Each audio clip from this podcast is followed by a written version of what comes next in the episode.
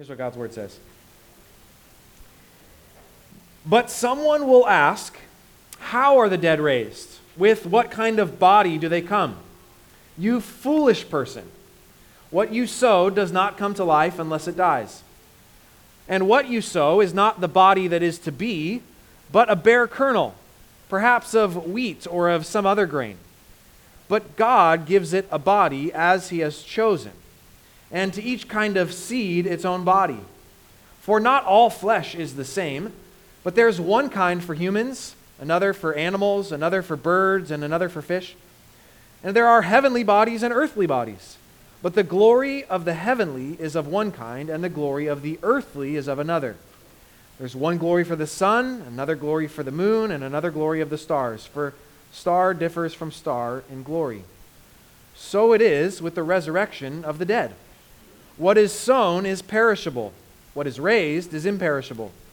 It is sown in dishonor, it is raised in glory. It is sown in weakness, it is raised in power. It is sown a natural body, it is raised a spiritual body. If there is a natural body, there is also a spiritual body. Thus it is written The first Adam became a living being, the last Adam became a life giving spirit. But it is not the spiritual that is first, but the natural, and then the spiritual. The first man was from the earth, a man of dust. The second man is from heaven.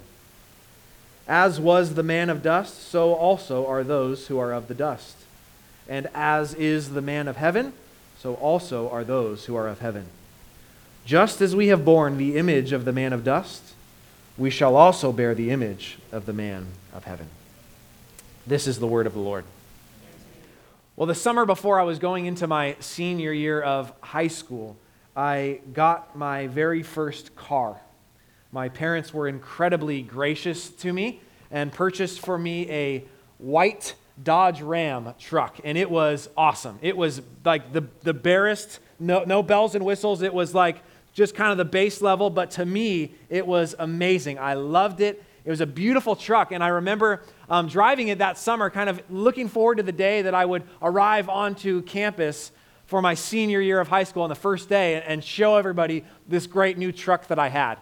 And so, uh, unfortunately, in the middle of driving during that summer, I decided one day to go to a McDonald's for breakfast. Pick up a nice sausage McMuffin. You know what I'm talking about? The, the right way to start your morning.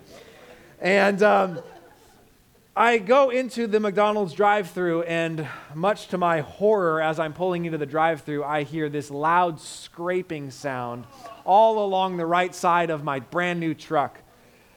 I can't quite assess the damage. I know it's bad, but I'm at the window to order. So I, I finish my order and I get my sausage muffin and I pull over and I get, step outside to look at my car.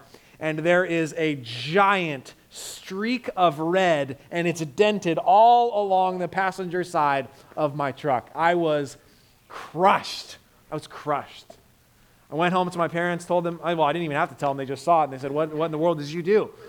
And I begged my parents to fix this before the first day of senior year, and my dad, being a good father, said, You need to go to school first, and then we'll fix it.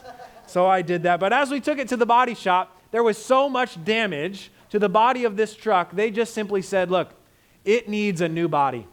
We have to just replace the whole bed of the truck. There's no salvaging this, there's no fixing this. This just needs a brand new body. And I think we too know what it feels like to look at our bodies and think, I need a new body. I need a new body. I would venture to guess that all of us have an answer to the question that maybe we've been asked at one point in our lives. If you could change one thing about your body, what would it be? I bet all of us have an answer to that question. I bet that all of us know what it's like to look in front of the mirror and hate certain parts about our bodies and feel insecure about certain parts of our bodies. Or some of us look at the scars that our bodies carry, either physical or emotional scars, and we feel the shame that comes with those things. Or some of us this morning know the wounds of trauma that manifest themselves in our bodies Some of us know weaknesses limitations, diseases, pains, aches.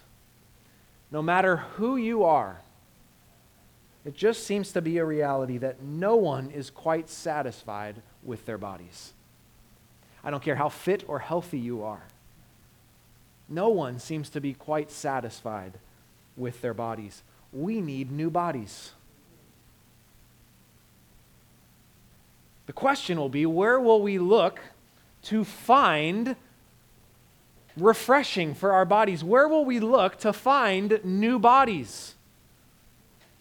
The audience of this letter, the book of 1 Corinthians, were Christians in the ancient city of Corinth, and they themselves were very disenchanted with the physical human body.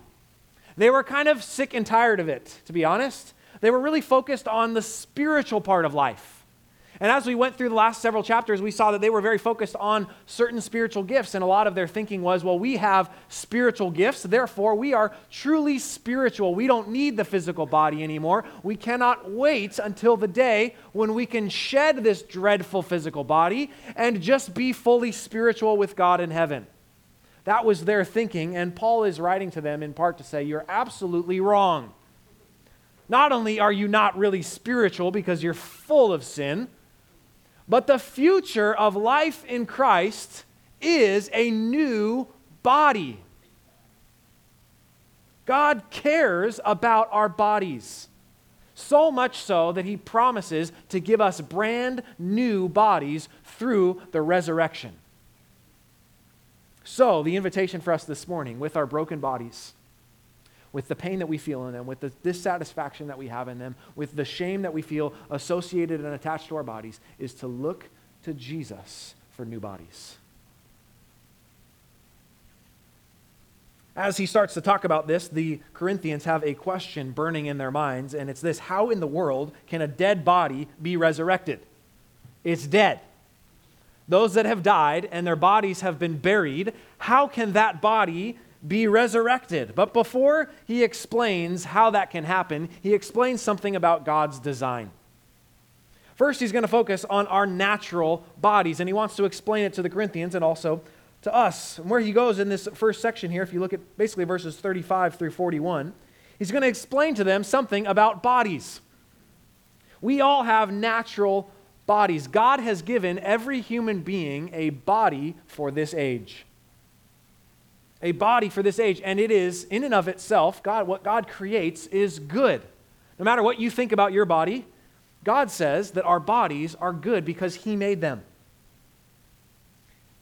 He uses an analogy to help us understand this. He says, Seeds have their own bodies. This is God's design. God has put life in a seed, and a seed has a body that is fit for its time as a seed. But one day that seed will need to die and go into the ground, and it will turn into a tree. It will have a new body. It is essentially one life fit in two different bodies. And all different seeds have different kinds of bodies.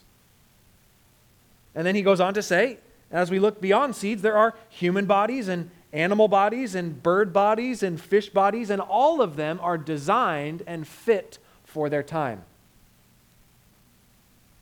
Our bodies were created by God to suit us for what we need right now for our time on earth. And our bodies, we need to, we need to remember this, it's not all bad. Our bodies are incredible things.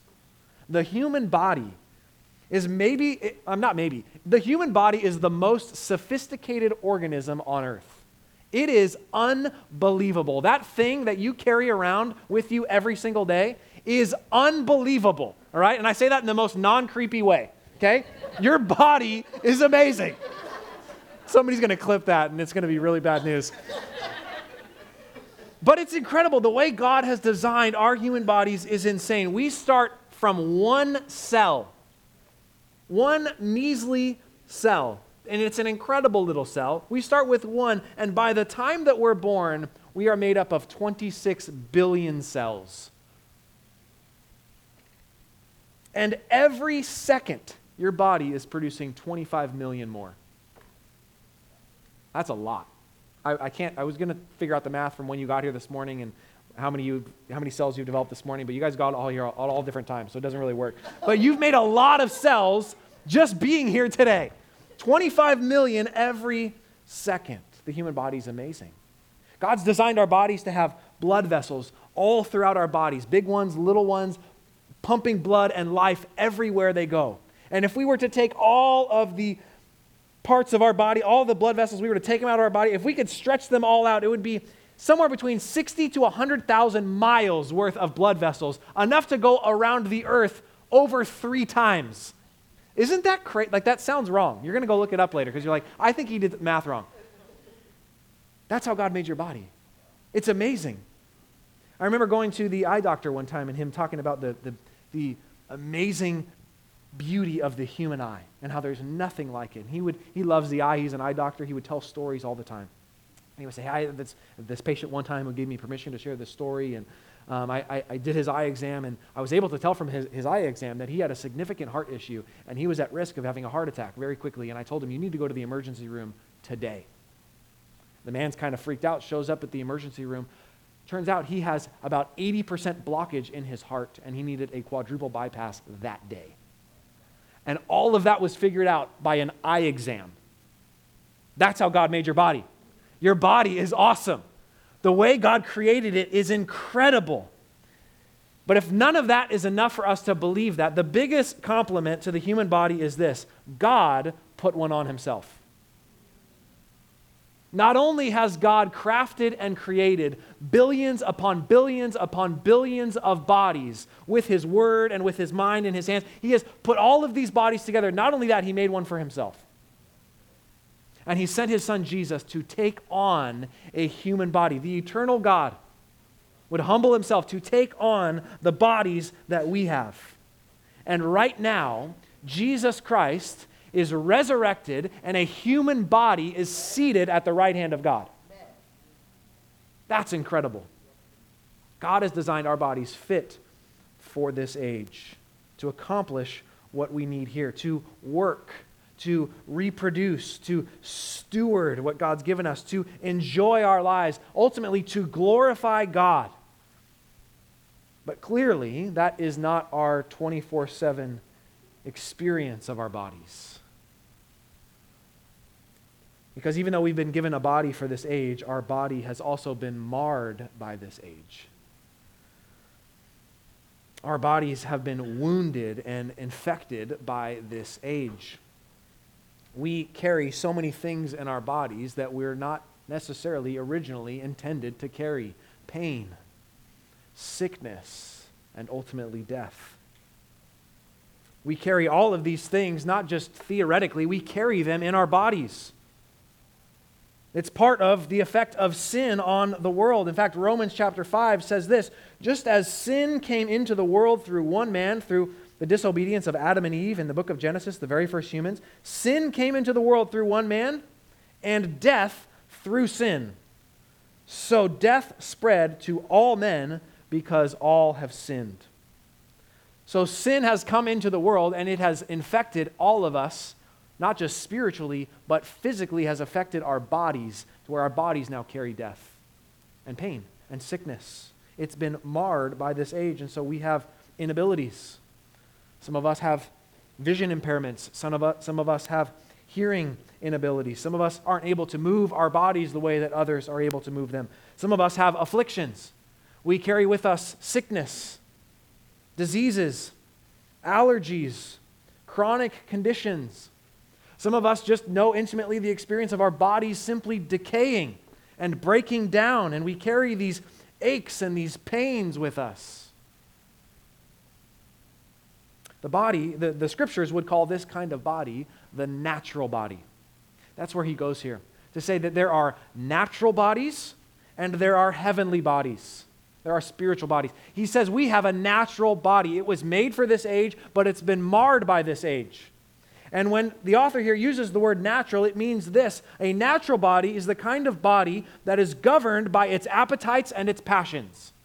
It's earthly in that sense. It is simply governed and controlled and led about by its own desires and passions. Essentially, to say this, the natural body is that which we have in common with beasts, with animals, that just run off of instinct and nature and our passions and our desires. Our bodies have been ruled by those things because sin has come in and infected all of us. And every part of our bodies is impacted by sin, every part of them. In fact, if you've read the book of Romans, and you know this, in Romans chapter 3, it describes the sinful condition of human beings. And this is how it describes it. Listen for all the body parts listed here. No one understands. No one seeks for God. All have turned aside, and together they have become worthless. No one does good, not even one. Their throat is an open grave. They use their tongues to deceive. The venom of asps, this kind of snake, is under their lips. Their mouth is full of curses and bitterness. Their feet are swift to shed blood. In their paths are ruin and misery, and the way of peace they have not known. There is no fear of God before their eyes. The effect of sin on the human body is that every part of our human body is broken by it. Every part is affected to where we use every part of our body to sin against the Lord God. The very body that was created to glorify Him in everything that it does, to be fit and able to do that, now becomes the instruments we use to rebel against Him. The Bible also talks about our sin using this word iniquity. There's all different wor- words for uh, sin that the Bible uses, but iniquity literally means crookedness or to be bent that there is something about our nature and our bodies that through sin is just off. It's just bent. We have propensities towards certain things. Some of you have even seen this in your own families, right? Where one generation passes something to the next, to the next, to the next. There just seems to be this pattern of crookedness in one direction. Maybe for some of you that's addiction. Maybe for some of you that's just proclivities to, to other things or, or whatnot. But there's this crookedness that gets in us, in our bodies. So much so that the Bible says we can't do the things that even we want to do.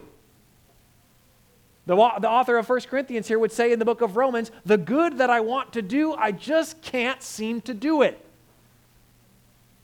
I wonder how many of us have experienced that before to feel like I want to obey God with this body He's given me, but just there's something going on and it feels like I just can't do it. You know, whenever there is a um, explosion or a disaster of, of sorts that happen on the earth, you hear this phrase ground zero. Right? Ground zero is the location for where everything gets started and everything happens in its most intense moments. It's ground zero. Some of you have probably visited um, ground zero of the, of the 9 11 attacks um, before, but this, this idea of ground zero is this place where everything happens, where it all goes off so much sin and devastation has taken place in our bodies that it has our bodies have become ground zero for our experience of sin. When we start thinking about sin and death and brokenness, our main experience with all of those things isn't out there somewhere, it's right here in our own bodies. Our bodies become ground zero for our experience of sin. We feel it. We know it. We experience it. It infects us. It limits us. It hinders us. It breaks us down. It wreaks havoc in our bodies. So, what's the solution? What's the solution? Well, in verse 35 and 36, the Corinthians are saying, how, how can the dead be raised? With what kind of body do they come? That body's terrible. We just need to, to, to get rid of it. We just need to escape it. That's one solution. To just, that there's no way that that's possible, that this body could be redeemed. It's kind of a, a, a bit of a mocking question that they're asking him with, oh, those dead bodies in the grave, how are those going to be raised? With what kind of body could possibly be raised from a dead body? And Paul's response to them is, you fool. You're a fool. And he's talking about fool in the most biblical sense of the word, which is a fool, according to the scriptures, is someone that does not take God into account. The fool says in his heart, There is no God. The fool has a simply naturalistic worldview. Friends, we are so influenced by that to this day. we are being trained and raised up every day to have a simply naturalistic worldview, to not take anything supernatural or spiritual into account, but to just simply view everything as natural. That's a fool, according to the scriptures. He calls them a fool because they do not take God into account. When you don't take God into account, your only answer to these bodies is one of two things ignore it completely and say it's the worst and just try to forget your body altogether, or obsess over your body and do everything you possibly can to fix it and redeem it yourself. And we see this happening all throughout our world, where we will run to surgery to enhance or change things about our body that we don't like or that hinder us or displease us. Or we will run to supplements to fill our bodies with extra things that can help it function better and grow better and be stronger, or we will run to things like medicine to alleviate any ounce of pain in our bodies and to medicate our minds so that we don't worry about our bodies or feel the pain in our bodies, or we will run to just make sure our bodies will be stronger and we go to the gym and we work out and we push and we push and we push so that we can just be stronger and more fit and more equipped and never have to experience weakness. Or some of us are just to a point where we just don't know what to do, so we'll cover our bodies so nobody sees them. Or we're so proud of them that we want to uncover them and make sure everybody can see them and affirm me.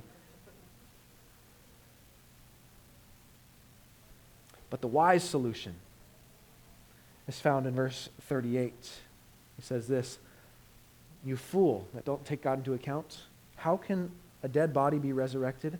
God gives it a body. God gives it a body. God's purposes are not thwarted by death. In fact, it's part of His design. It's part of God's design to give us a body fit for this age, like He says, like a seed, and then for us to die and to be resurrected with a new body that He gives us. That's God's design. How does it happen? God does it. That's how it happens. God does it. He's the one that created everything. It's really not hard for Him. God gives it a body. And so the only answer to our broken bodies is God. The only, more than that, the only answer to our broken bodies is the broken body of Jesus. We said that earlier that God Himself put on a human body to come to this earth, and Jesus Himself, His body, was broken and resurrected. Jesus' actual body bore the weight of our sin. Jesus did not come in some floating, um, ethereal, non physical, spiritual fog. He came as an actual, he came as God, fully God, and fully man in an actual human body. Which means he's not just a distant God that says, wow, it must be really tough to have that body that you have. He knows. He's experienced it. He has felt it himself. He has literally, in his body, felt sorrow and pain and rejection. He, in his body, felt the pressure of anxiety. Jesus, in his body, felt the empty ache of loneliness. He felt the weakness of exhaustion. He felt what it was like to ache from hunger. He felt in his body what it was like to be wounded by his closest friends. He felt the gut wrenching ache of those he loved dying. He felt the strike of a man's hand on his face the flesh being ripped from his very body. He felt what it was like to have blood gushing out of him, losing strength every second. Jesus felt the sting of hateful words entering his ears. He felt the pain of being nailed to a cross. He felt in his body the weight of God's hatred and punishment for sin. All of it in his actual physical body. Jesus' body was broken for us so that anyone who would come to him and believe in him would be saved from their sins. And to not just be saved from our sins in our relationship with God, though that is primary and essential and incredible, but this morning we're talking about our bodies. He also saves us from the sin of infection in our bodies, the way that it has wreaked havoc on our physical bodies, on our experience as life as humans. Jesus' body was broken for you. It's literally what he says in communion. This is the bread. It's my body which was broken for you. His body was broken so that you could be saved. And this morning, if you'd come to him and you'd put your faith and your trust in the Lord Jesus, not in any other name, not in any other religion, not in any other God, not in any other system, but you will come to Jesus and say, Jesus, you suffered in my place for my sins. And you tell me if I believe in you, I'll have my sins forgiven and I'll be saved. That can happen for you today. And when you put your faith and your trust in Jesus, God is so gracious because he doesn't just forgive your sins, though that would be infinitely enough he also then says, I promise you, you will have a resurrection body that's like mine. Because Jesus didn't stay dead. He felt all those things in his body. He experienced all those things in his physical, actual body. I love that the Bible emphasizes that. 1 Peter chapter 2 says this He himself bore our sins in his body on the tree, so that we might die to sin and live to righteousness. The whole reason he bore it in his body was to be a substitute for us. To say, I will feel these things so that you don't have to. I will take on the weight of the wrath of God on my shoulders, in my body, so that you never have to have that. So instead, you can die to sin and have newness of life, life abundant, life everlasting. And then Jesus physically rises with a body but it's different. It's same, but different. In John chapter 20, if you're familiar with the story, after Jesus has resurrected from the dead, it says that they're all in a room. The disciples are in a room together. The doors are locked, and Jesus appears in the room. The Bible doesn't explain it any more than that. And you're like, come on, are you serious? He just appeared in the room. Did he walk through the walls? Did he like go through a secret trap door? You know, if you have a naturalistic worldview, um, if you, if, if, how did he do it? Did, what, what kind of body is this? We see that he eats, but he somehow appears in this room. Something's going on there. And he says to Thomas, Thomas refuses to believe that Jesus rose from the dead. And what does Jesus say to Thomas? Put your hands, put your, put your hands on my, on my scars. Feel my scars, feel my side that's been pierced. So Jesus has this new resurrected body that's different, but it's still got his scars. There's, it's the same, but it's new.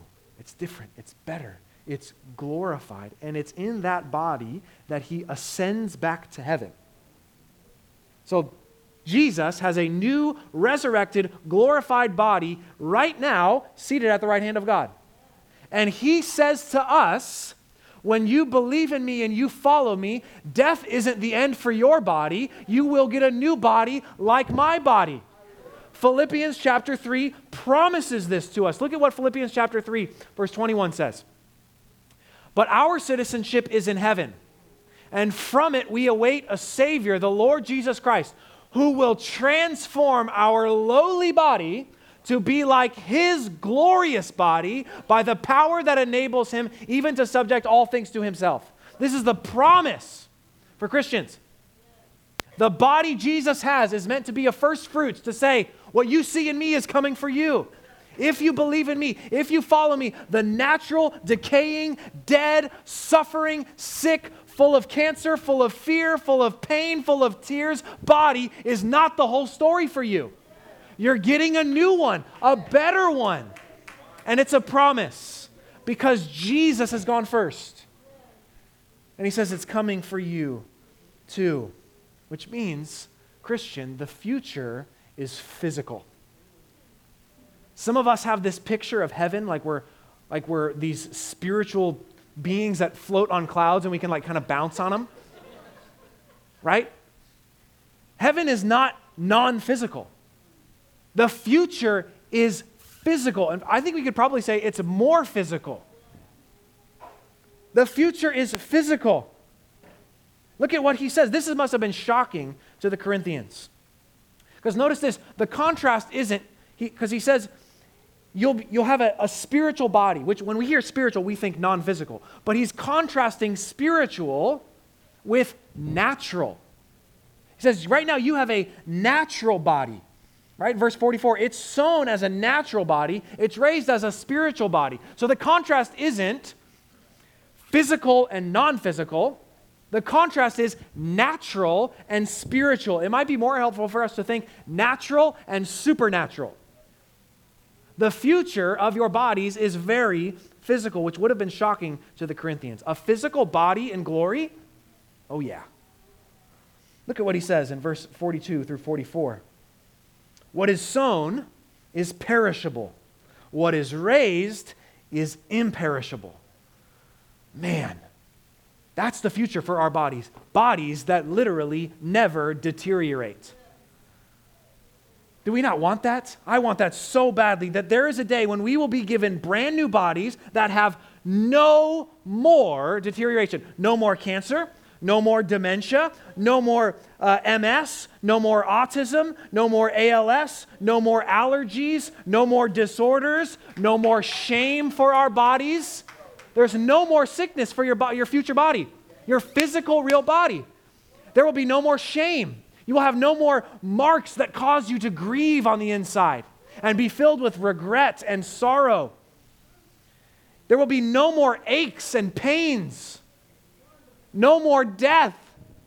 No more being ripped away from somebody. None of that. Because we will be given bodies that are imperishable. Then he goes on as if that's not enough. It is sown in dishonor or lowliness, and it will be raised in glory. Glory. It will be sown in weakness, but it will be raised in power you will have a body that is fully able to obey the Lord Jesus in everything. You will never be faced with that moment of, God, I want to obey you, but this just, uh, this temptation is too strong for me. I can't say no to it. You won't have this body that limits you from worshiping and glorifying Jesus you will be filled with power so that you have a body that's fit to be able to obey Him 24 7 for eternity and never get tired of doing it, never be limited by it. It was sown as a natural body, it will be raised as a spiritual body, which means we will bear in our bodies all that is godly and good and righteous and pure. Doesn't that sound good? It makes me think of the scene, if you've seen it, in the old, the old Disney film Cinderella.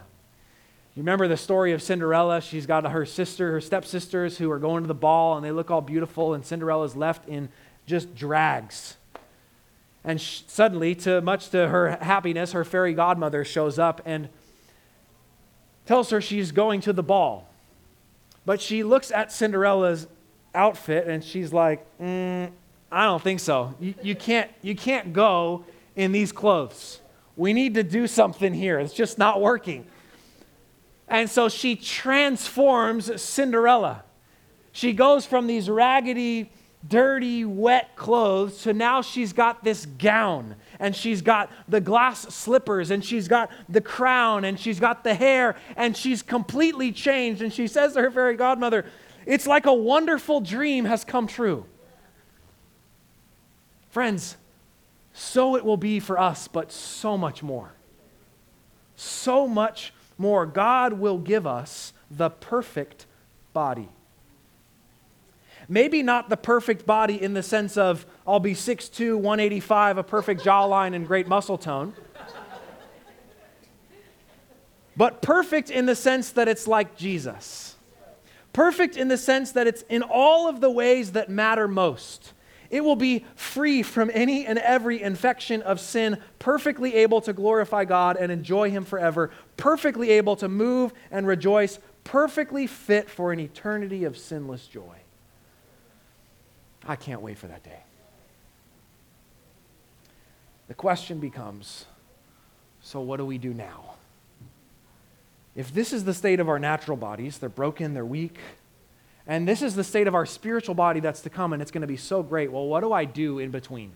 What do I do as I look to the day that that's going to happen? Do I just suffer, knowing that things will eventually be better? What do I do now? Well, that's where Paul goes in this last section here, starting in verse 45. He says a few things. He starts comparing Adam, the first human being, with Jesus, the, the better Adam. Adam being the representation of all humanity, an actual historical man, and Jesus being the representation of all the, the new man that Christ is creating. And he compares the two, and he says that Adam's body came to us and it brought death, it brought pain and sin. Adam's body came to us reflecting all the qualities of the earthly. Jesus' body came to us reflecting all the qualities of the heavenly. The question is if, if that's our bodies came from Jesus, but or came from Adam, but Jesus is coming to us with this body that has all the qualities of the heavenly, and that's where we're going to get. How do we get there? How do we, what do we do with these natural bodies that we've got from Adam? And there's kind of two options. I mentioned these earlier. One is to just forget your body, despise it, focus only on spiritual things, just try to ignore it and forget it. The other one is to worship it and do everything in our power to keep them fresh. But I love where Paul goes in this line of thinking, all the way down to verse 49. Just as we have borne the image of the man of dust, we shall also bear the image of the man of heaven. There's some interesting stuff going on with this verse. Um, we won't get into, to, into the weeds of it, but there's some, um, there's some textual disagreement on one of the verbs in this last sentence where it says, We shall also bear the image of the man of heaven. The earliest and most consistent manuscript copies of this letter use that as a imperative verb. Use it to say, let us bear the, the image of the man of heaven. Let us bear it. Both ideas are, are true. We, we shall one day bear the image of Jesus. But I believe he's also calling us to bear it now. Both ideas are, are true and good and right. But I think this parallels this, it, it, cap ends this section really, really well because if you remember last week, as Terrell was preaching for us in verse 32, he said, If there is no resurrection, let us eat and drink, for tomorrow we die. But because there is a resurrection for those that are in Christ, let us bear the image of the man of heaven.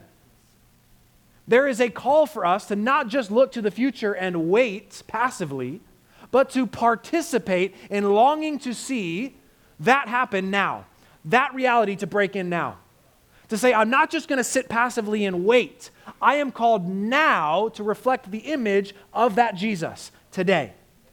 For that to break in right now. It's essentially this become who you already are. This is coming for you. This kind of future, this kind of body, where you will perfectly reflect the image of God. So start it now. Walk in it now. That's not just a future thing. It is a it is something that is already true about you and not yet fully true about you. But there's the invitation to walk in it. And he calls Jesus, he says Jesus became a life-giving spirit. He is a life-giving God who gives life to our bodies. Romans 8:11 bears witness to this. It says, If the spirit of him who raised Jesus from the dead dwells in you, Christian, he who raised Jesus from the dead will also give life to your mortal bodies through his spirit who dwells in you. That verse could have said that he who raised Christ Jesus from the dead will also give life to your new resurrected bodies someday in the future. But it doesn't. It says it will give life to your mortal bodies through his Spirit who dwells in you now. This isn't just a future thing. We right now, though we have we struggle in this in between. If I have this natural body, I one day will have this spiritual body. But right now, if you're a follower of Jesus, you have a spirit-filled body. Right now. You have a spirit filled body that day in and day out begins to reflect the image of Jesus better and better. Hopefully, that should be our experience. Which is really good news. Because without Jesus, our bodies are ground zero for our experience of sin. But when you believe in Jesus and the Spirit of God who raised him from the dead is in you, our bodies now become ground zero for our experience of redemption. Our bodies now become ground zero for our foretaste of heaven. This is crazy. I don't know if you, I don't think anybody's understanding what I'm saying this morning. Your body, the body you have right now, through the, through the gospel of Jesus Christ, when you believe in Him and His Spirit fills you, your experience of resurrection life, newness of life, bearing the image of God, heaven, the kingdom of God, your experience of that can be, can be had in your body. This becomes the place where we experience the power of God, the goodness of God, our sanctification. Sometimes we get so caught up on, no, that's just spiritual stuff. That's the stuff that goes on like in my soul. The Bible doesn't, doesn't believe that you are split into these categories. Your body is who you are. It's not all of who you are, but it's you, it's intrinsic to you. God wants to bring the kingdom of God not just to your spiritual state of mind, but to you, your body, your whole being. So, what does that look like? How, does, how do we see that stuff break in now. Let me just give us a few practical things. How do we see more of this future for our bodies happen now? First one is this. As we present our bodies as instruments of righteousness to God, we'll see this happen more and more. The scriptures call us present your bodies to God as an instrument of righteousness. Look at what it says in Romans chapter 6. Romans chapter 6. Let not sin therefore reign in your mortal body to make you obey its passions.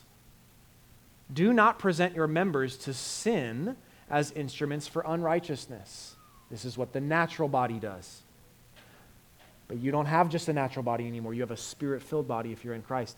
Present yourselves to God as those who have been brought from death to life I mean, come to the Lord God with your body to say, not to say, I'm awesome. I've got everything you need, God. I'm the one you've been waiting for. Use me. No, no, no. Present yourself to Him as one who's been brought from death to life. You did it, Jesus. You changed me. I put my faith and my trust in you, and you resurrected my life. Present yourself to God as one who's been brought from death to life, and your members, your body, to God as instruments for righteousness. What a wonderful picture that is. That we are an instrument in God's hands, used for redemption. And we present ourselves to Him. But there's a choice for us. Some of us are stuck presenting our bodies to sin, to say, use me. Use me for unrighteousness. Use me to wreak havoc. But the call for those of us who are in Christ is to come to God as those that have been resurrected and say, God, I'm yours. Use me how you please. Allow me to glorify you. Or as 1 Corinthians 6 would say, and talking in the context of sexual immorality, you have been purchased with a price, therefore glorify God in your body. Your body belongs to Him. Use it to glorify Him. The more and more that we do that, remembering the gospel, remembering, man, he's purchased my body. I've, he's ra- my body was dead and he made it alive. It's not even mine, it's his. And I present it to him. I get to be used by God in my body to bring redemption and joy and life wherever I go. Right, to where the book of John would talk about um, that out of us would flow streams of living water, bringing life wherever we go. But there's this active action of presenting our bodies to God. Say, God, my body is not mine, it is yours.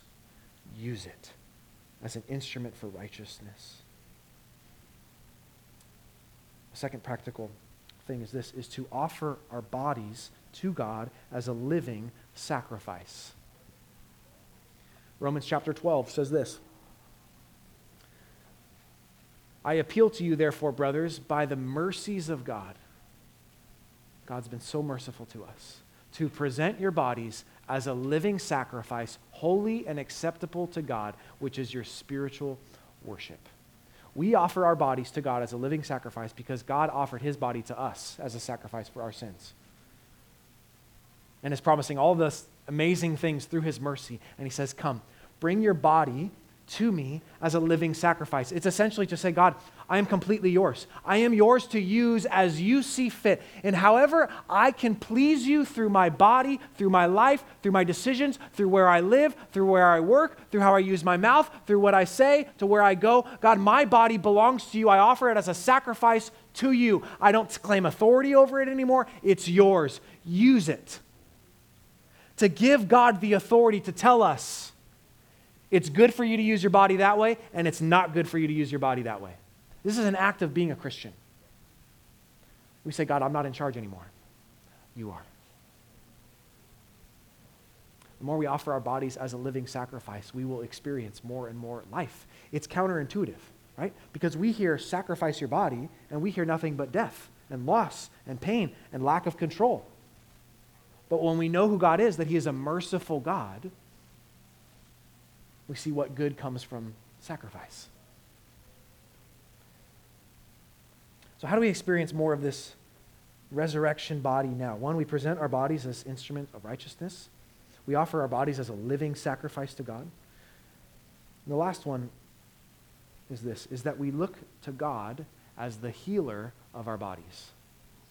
First and foremost. There's no one that cares about your body more than God. There's no one that cares about your body more than God. Your doctor does not care about your body more than God does. Your family does not care about your body more than God does. Your nurses, though they're the kindest people on earth, do not care about your body more than God does. You don't care about your body more than God does. Let us look to him as the healer of our bodies. You know, there's a lot of different names for God throughout the Bible that we see from the scriptures. God gets called a lot of different names. But there's, there's um, a unique power that comes when God says to his people in the scriptures, when he tells them, I am this. When God gives us his name, when he self reveals his name, it comes with a ton of weight. The very first thing that God says to Abraham, the, the, the very first name that God says to us, that he self reveals to us. He says, I am El Shaddai in Hebrew. I am God Almighty. I am the God who is above all other gods, who has all the power and all of the might and all of the glory. There is no one like me. I am the highest of all beings. I am God Almighty. He reveals that to Abraham. And then it goes 500 years before God self reveals anything else about himself, his, about his name. Now, the people of God learn different things about him. The people of God call him different things. They give him names. You're the God that sees me, the God that knows me, that provides for me. But it's 500 years before God self reveals something else about his name. And it's not until the book of Exodus when he's calling Moses in the burning bush. And he comes to Moses and he tells Moses who he is. He says, I am. Or it's, just, it's simply this verb to be. That, that, that's who he is. He's just, I, I exist. I'm the self existent one, I'm the self sustaining one. I don't need anything from anyone ever. I'm sovereign. I'm above all things. I, I self exist. I self sustain. That's who I am. And I'm sending you to go set my people free. And Moses says, Well, okay, well, I can't just say I am, is sending me. Like, what's your name? And that's where we get the, the Hebrew word Yahweh. Yahweh. He says, this, this word Yahweh is uh, I, I am who I am.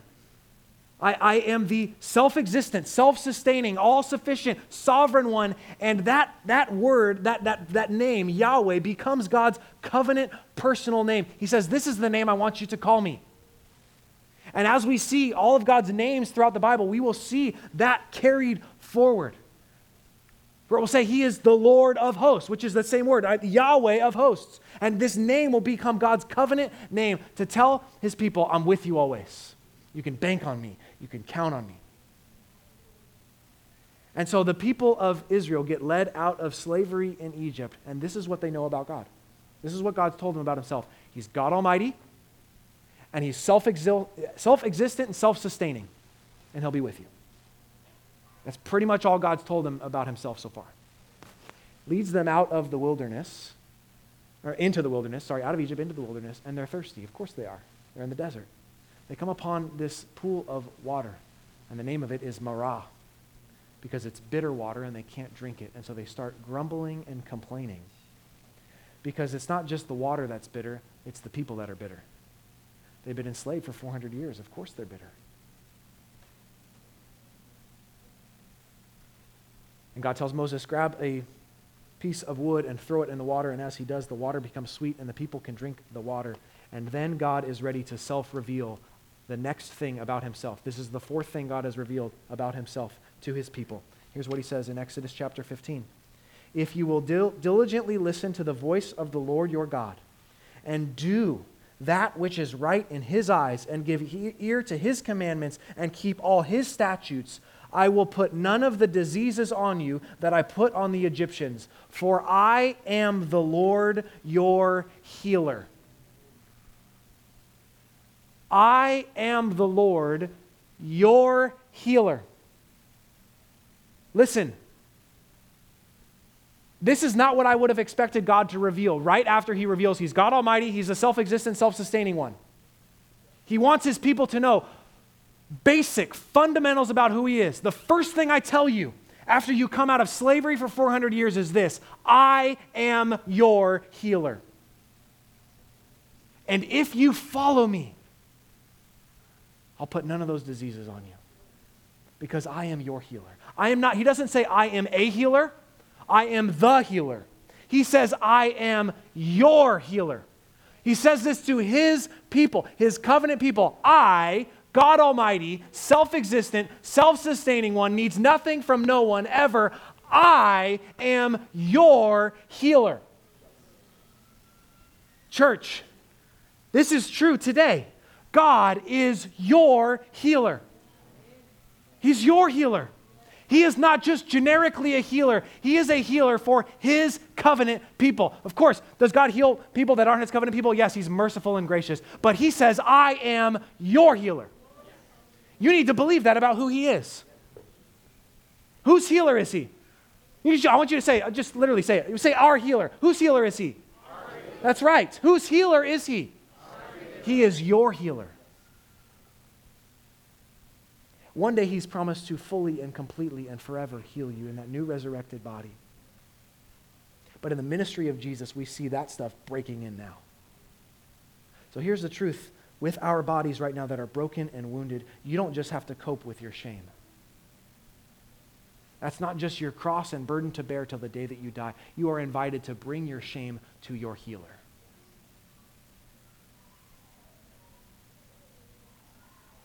the wounds and the aches and the pains that you carry in your body.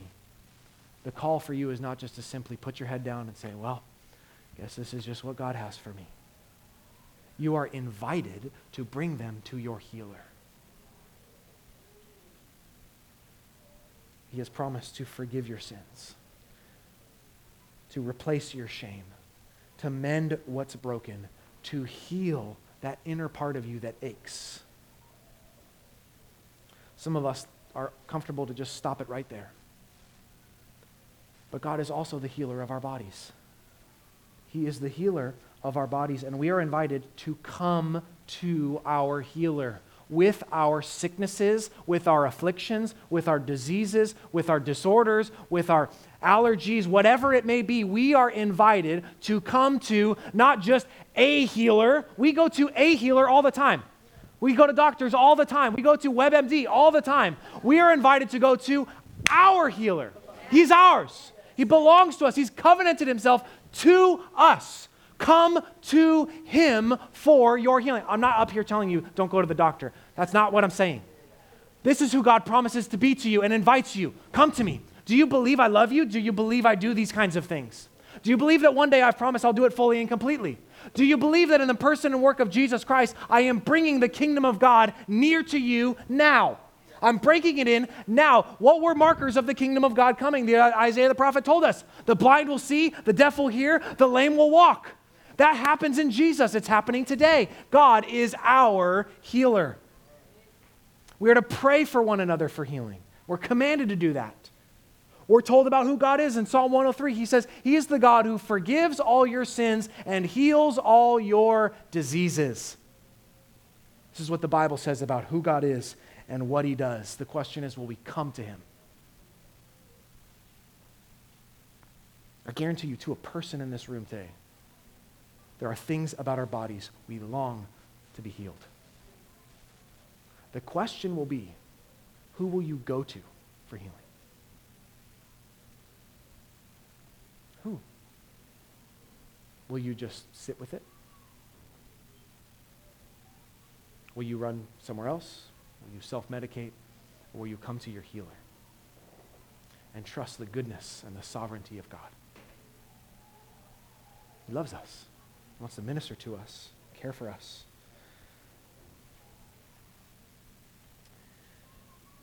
We live in this stage of the already and not yet. We are still feeling the effects of our broken natural bodies while also experiencing spirit filled bodies that taste pieces of the resurrection. But God has promised transformation for us. He's promised it. It's coming. I can't wait for the day. It's hard to comprehend the totality of the type of transformation God has in store for our bodies, but it's coming, so let's give Him our bodies now. Let's pray together.